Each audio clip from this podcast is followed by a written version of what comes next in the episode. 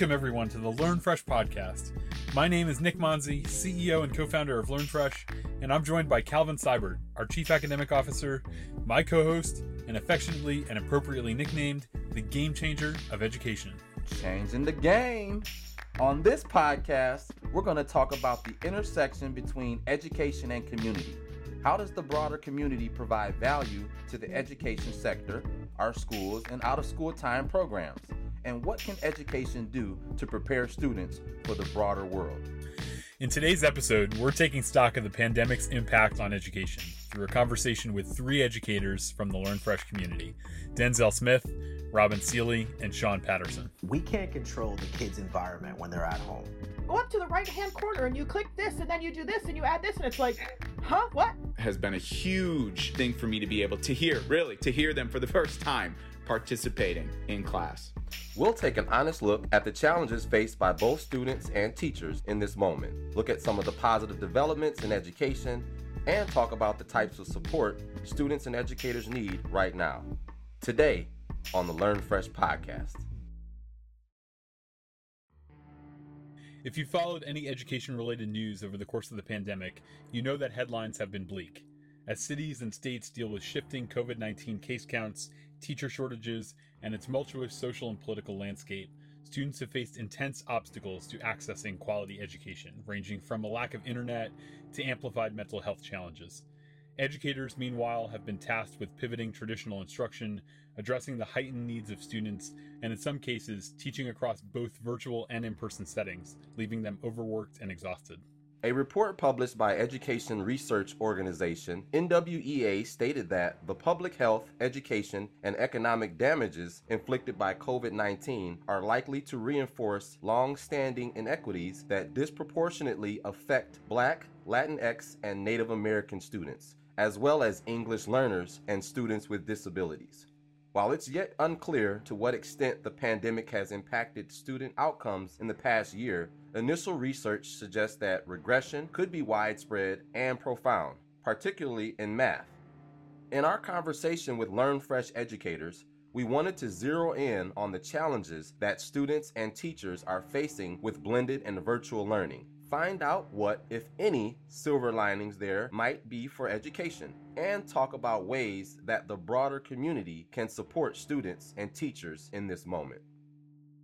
We spoke with this group in mid December of 2020 as the country was well on its way to the peak of the virus's second wave.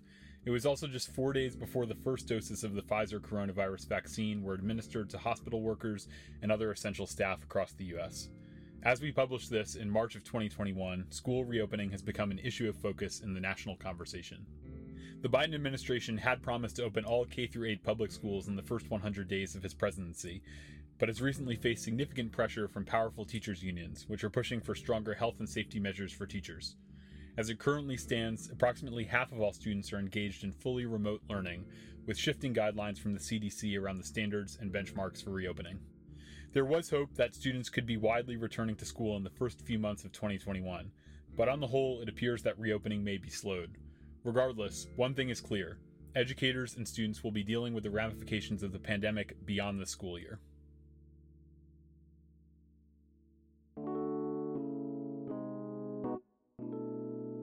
My name is Denzel Smith. I teach right now in Camden, New Jersey. Yeah, I think uh, the most disruptive is that we can't control the kids' environment when they're at home. When they're in school, you know, that's that's our sanctuary, that's our classroom, that's our building. When they're at home, that's that's theirs. You know, we don't control if they get online, if their computer is broken, or if you know we can make the phone calls all we want. We could you know call mom, but if mom's at work, you know the kid's home by themselves.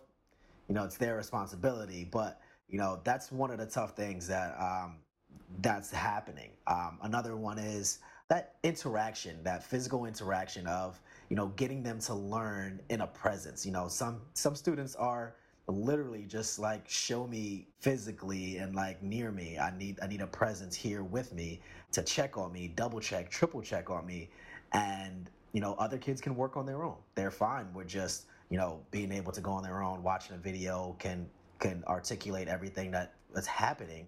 I have been a teacher and an assistant principal now for a little over 20 years. That's Robin Seeley of Lansing, Michigan.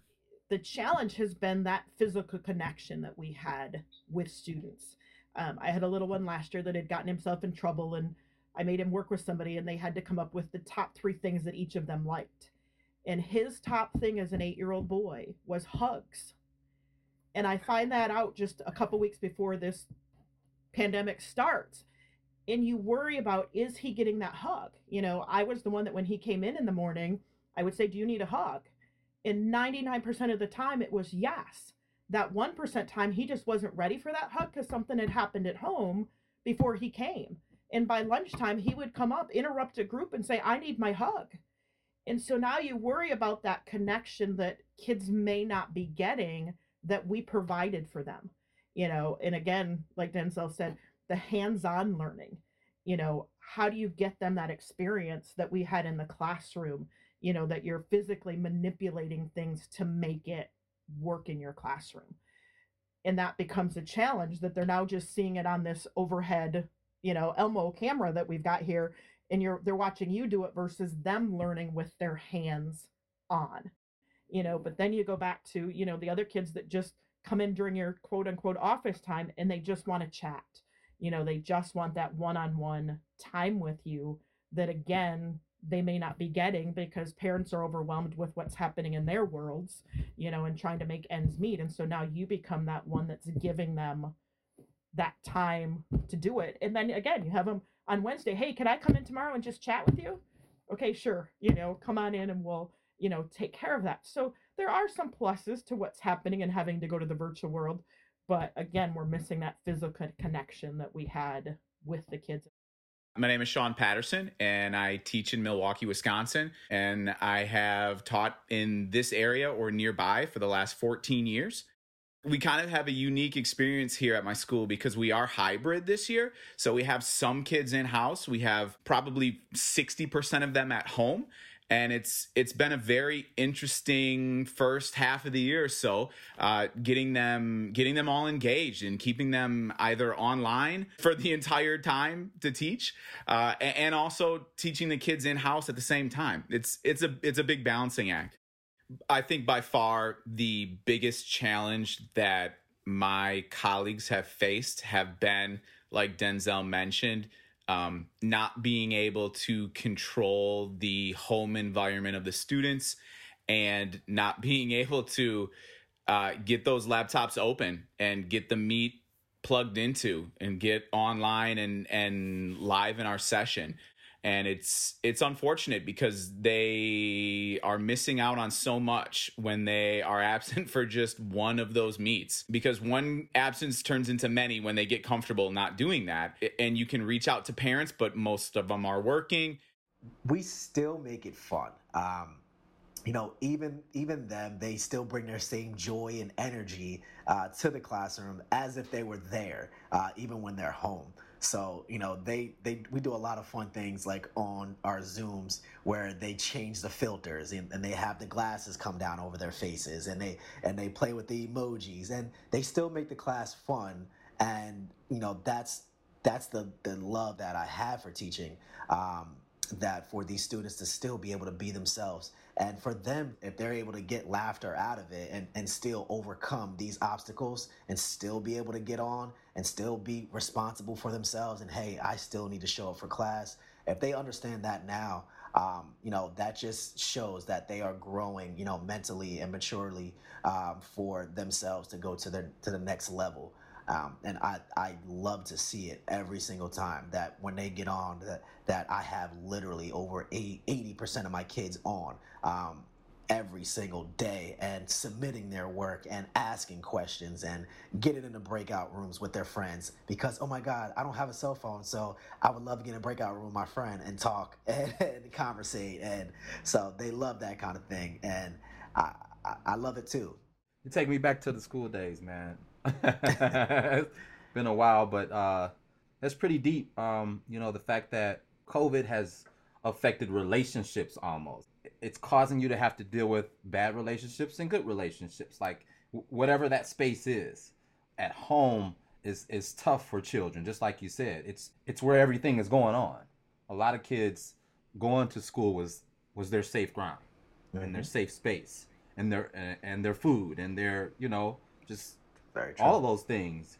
It, it's it's it's their home away from home when they're in a building, and it's like it's like yeah, I know I'm gonna see Mr. Smith every day during third period, and he's gonna play his Michael Jackson every time we walk in the classroom. That's that's just something that we do, and you know they moonwalk into the classroom or something like that, and you know it's it's those kind of it's those kind of um, things that they do that make the day fun and memorable still. And you know, yeah, they're getting away from you know being at home for how many times because most of the day they're at school. Eight hours a day they're at school, so we mostly have them anyway. And then when summer hits, yeah, we miss seeing them grow, and then they come back taller, bigger, faster, stronger. And we're just like, oh man, where did the time go? And then we have them for another eight, nine months, you know. So it, it's again, we miss their physical connection and them being like our family. And because we're watching them grow through our right in front of our eyes, and as you know, the light bulb hits on if they get a question right or they finally get that math problem right, like boom, eureka, uh, yeah, I got it now. And those are the kind of things that I just miss seeing in the classroom.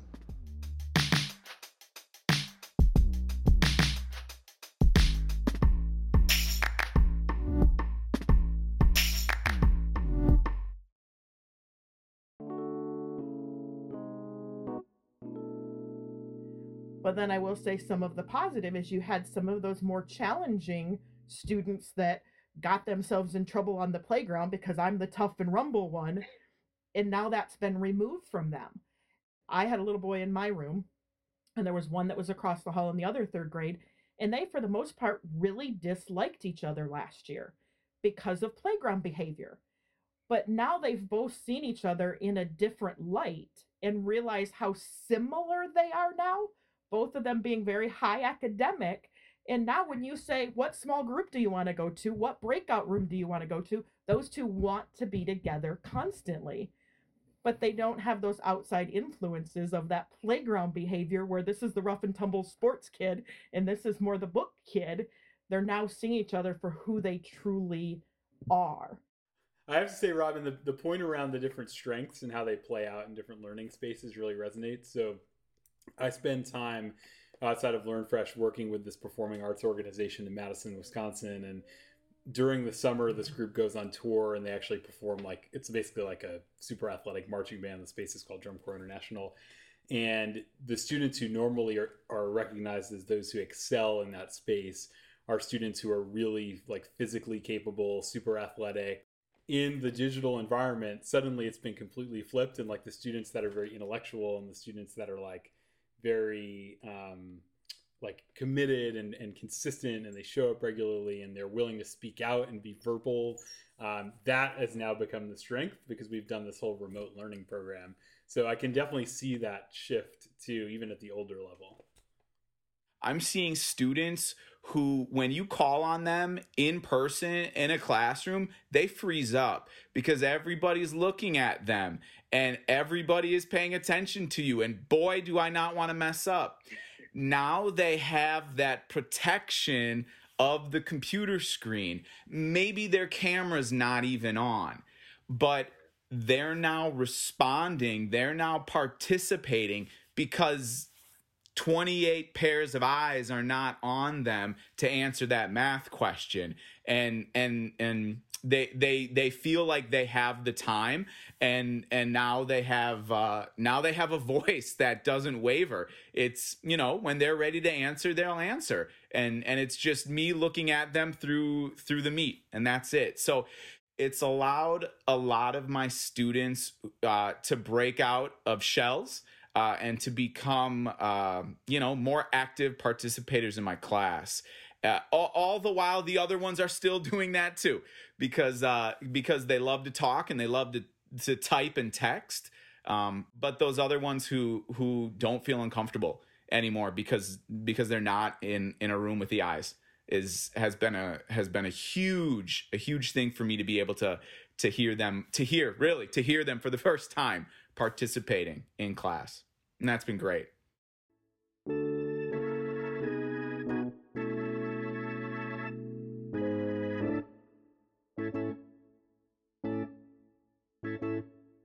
Just the technology aspect too. Like our kids didn't have laptops at all. And like we went through that whole stage of having to not only just get them laptops, but showing them how to work it.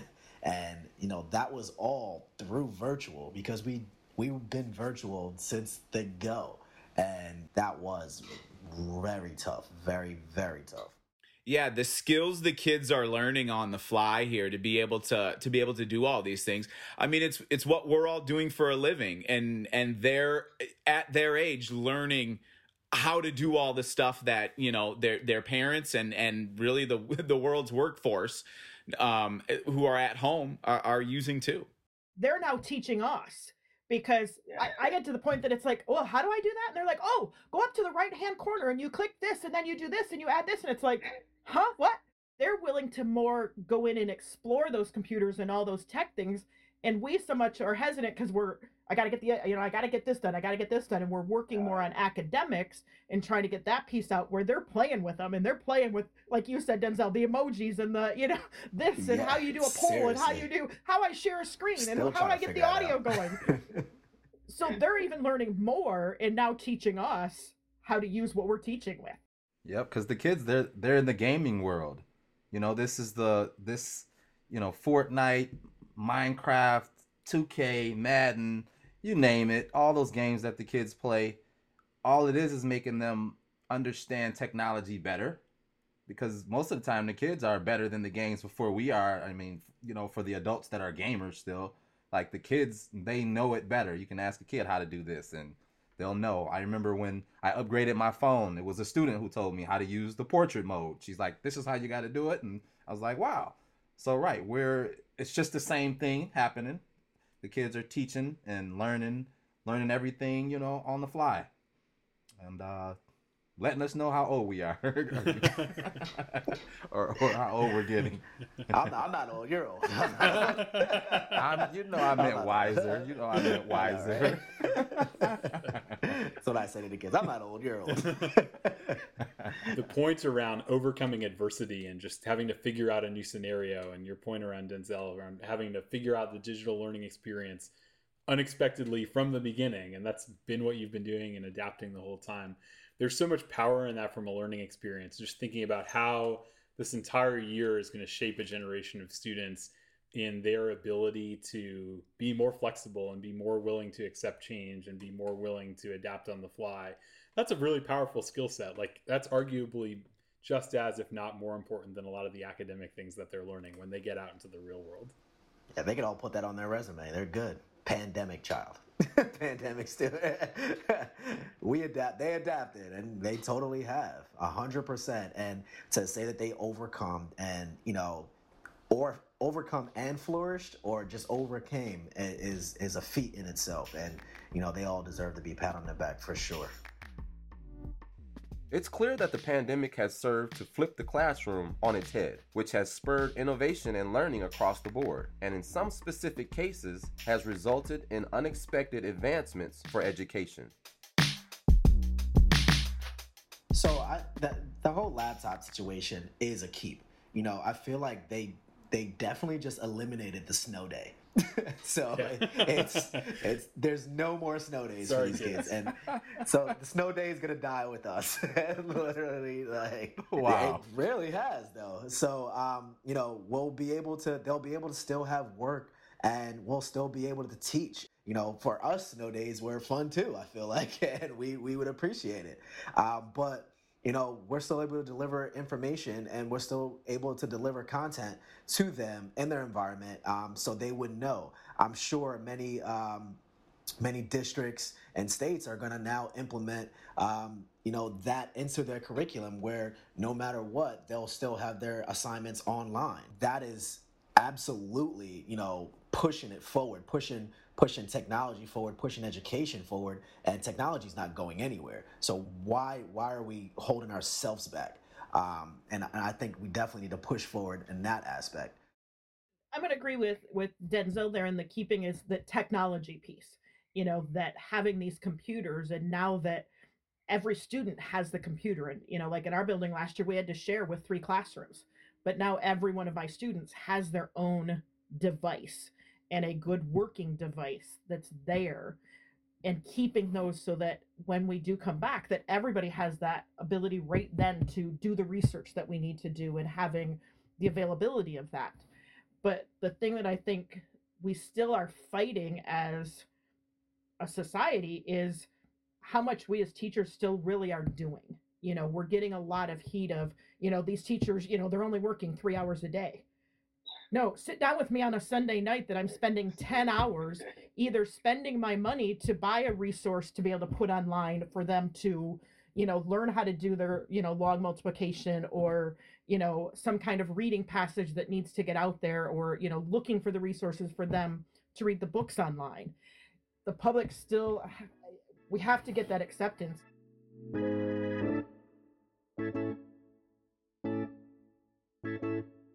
I, I think the easy the easy keep is the technology, like everyone's saying. Um, for for my school in particular, though, we have had some staffing challenges.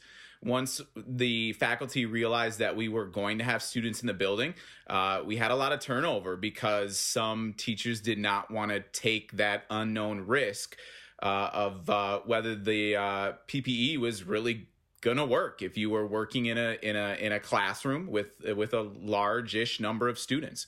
Um, and and we needed to make uh, some some increases in staffing. And that obviously cost money. Uh, the agency did a great job in taking care of it as best they could. But just that we sort of continue to understand that schools can become understaffed so quickly and that from your classroom teachers to your aides to your counselors to the nurses in the health department to your administrative assistants in the office to your admin they have to be there in order to provide the right quality of education uh, to all of your students. And if you lose a guidance counselor or if you lose a reading specialist, that's a large number of kids who no longer get served um, it, with with what is with what's you know helping them uh, to become you know and to reach their full potential to become what they want to become uh, when they grow up. So. Uh, continue to to continue to fund the the right amount of staffing, and it's it's hard, and I understand that. Um, but the, the you know it, it needs to be it needs to be a priority we're virtual until at least January 25th. You know, so these students will have been out almost a full year of school, and some of them we haven't seen because of whatever's happening at home. How are we going to support them, and what other resources are we going to bring into our buildings to help support them? Being, you know, some of them were a year behind last year when we left, and now they're another year behind. So now we have a two year gap. How are we going to support them and what kind of resources are we going to bring into our buildings to help support and kind of close those gaps for to help them with homework, you know, to help catch up? Do we have enough people in our buildings to support closing that gap even more than we had before all of this started? Yeah, that resource question is so poignant and it resonates a lot with us. Um, you know, you all on the ground right now are doing so much, and anyone in the world who thinks that educators work three hours a day is out of their mind. um, but you know, that's that's one component, and and then looking sector wide as well. I mean, it, it's just a constant struggle, even for an organization like ours that's built up over the years. We're still scratching and clawing for any every penny that we can get to do the work, and we've obviously made significant progress against that. But still, as a whole, almost every institution, whether it's a nonprofit or a school or a charter or an out of school time program in this sector, feels under resourced. And that's a societal issue, and hopefully we can do some work against that coming out of this. I don't I can't say that I'm necessarily optimistic. I'm probably more realistic, but I, I'm hopeful that we can continue to make some good progress against that.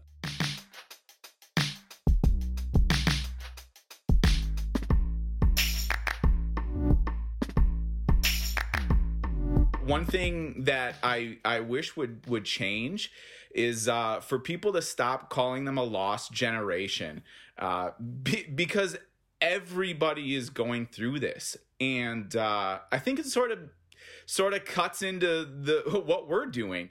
We're still teaching, and and we're doing our best, and they're still learning. You know, we we may have millions of students who have been lost uh, since people have since schools have gone virtual. But there are so many more millions who are who are uh, you know continuing to learn and, and, continuing to get through the year. And when uh, you know when you call it a lost generation it it, hurts a little. And uh, it, and it weighs on you and it and some kids hear it and get it. And, and I, I just don't think it's true. I mean we're we're all going through this and uh, we just need to understand that in the end, um, gains have been made. And, and we just need to move on from there and and not uh, not sort of write this off, not not give us a free pass. Yeah, I think that's an awesome point. And if you think back to moments throughout our history, even just going back, you know, 100 years, you know, there's a whole generation of teenagers and 20 somethings who lost years of their life, lost quote unquote, by going off to war we had you know a generation that lived through 9-11 and a lot of the trauma of the economic crisis. And obviously this is very different and in some ways impacts students directly in a really different way. But i think we have as a society have been really resilient and, and kids can be incredibly resilient. And i think your point around not discounting that is important while also balancing the the challenges the very real challenges that do exist. Appreciate that. It really makes me think about everybody here right now um, you know, teachers are special. Um, entering the education space, I noticed that people would always say things like, "How can you deal with all these kids?" and "How can you come back every day?" Like just like there there there were these questions about my character and my integrity ab- about being a teacher, which I held on really tight. Like this is this is what I want to do. This is my dream. This is my passion to uh, keep kids excited about learning, to to uh, inspire them to be whoever they want to be. And the fact that you know I've met all of you all here, and all of you all have that same thing, man. It's like you all have the same like special spot in your in your heart for children um, whatever vehicle you're using, you use it well. Um, I Sean, I love how you said to to erase that that language, the lost generation. Like, you know, I've even I've I, I believe I've probably said it a few times. Like, you know, these kids are lost. Like, you know, when when really they're they're not. There's a challenge. There's a challenge, and we all have to step up in that challenging space. You know, you probably heard it takes a village to raise a child. Okay, the village is the whole school, like the community. Everyone needs to, you know, probably give give our buddy a, a little hug, Robin. We all need to, you know, or fist bop, whatever it takes. You know, a, a, we all have to dig in and find out what our kids need, and it is hard, it is challenging, and it is draining for for those that say we only work three hours or to say that we we don't care. That's what it really when, we're when things are said like that. It's like to to challenge someone's passion is you don't do that. you just don't. Um, we'll lay it out. We'll lay it all out on the line for our kids. As we publish this episode, President Biden has signed a $1.9 trillion stimulus bill that will allocate a further 130 billion to K-12 schools, bringing total K-12 pandemic aid to nearly 200 billion dollars. Most of the new funding will be focused on helping schools reopen. I think it's important to call out the difference between this stimulus bill and the money it will provide to dig us out of the pandemic and the broader state of funding across education, which is generally inadequate. And so, if we're talking about what schools need, what educators need, what students need to truly address the underlying inequities, then we're not talking about simply getting back to par from before the pandemic. We're really talking about a whole other level of investment in education, far beyond what the stimulus bill offers. The stimulus will fill the gap caused by the pandemic to some extent, but isn't an investment that fuels longer term improvement in K 12. And to be clear, this is a claim that folks are making across other industries and sectors but we have to decide what we value as a society. Prioritizing education should always be near the top of the list.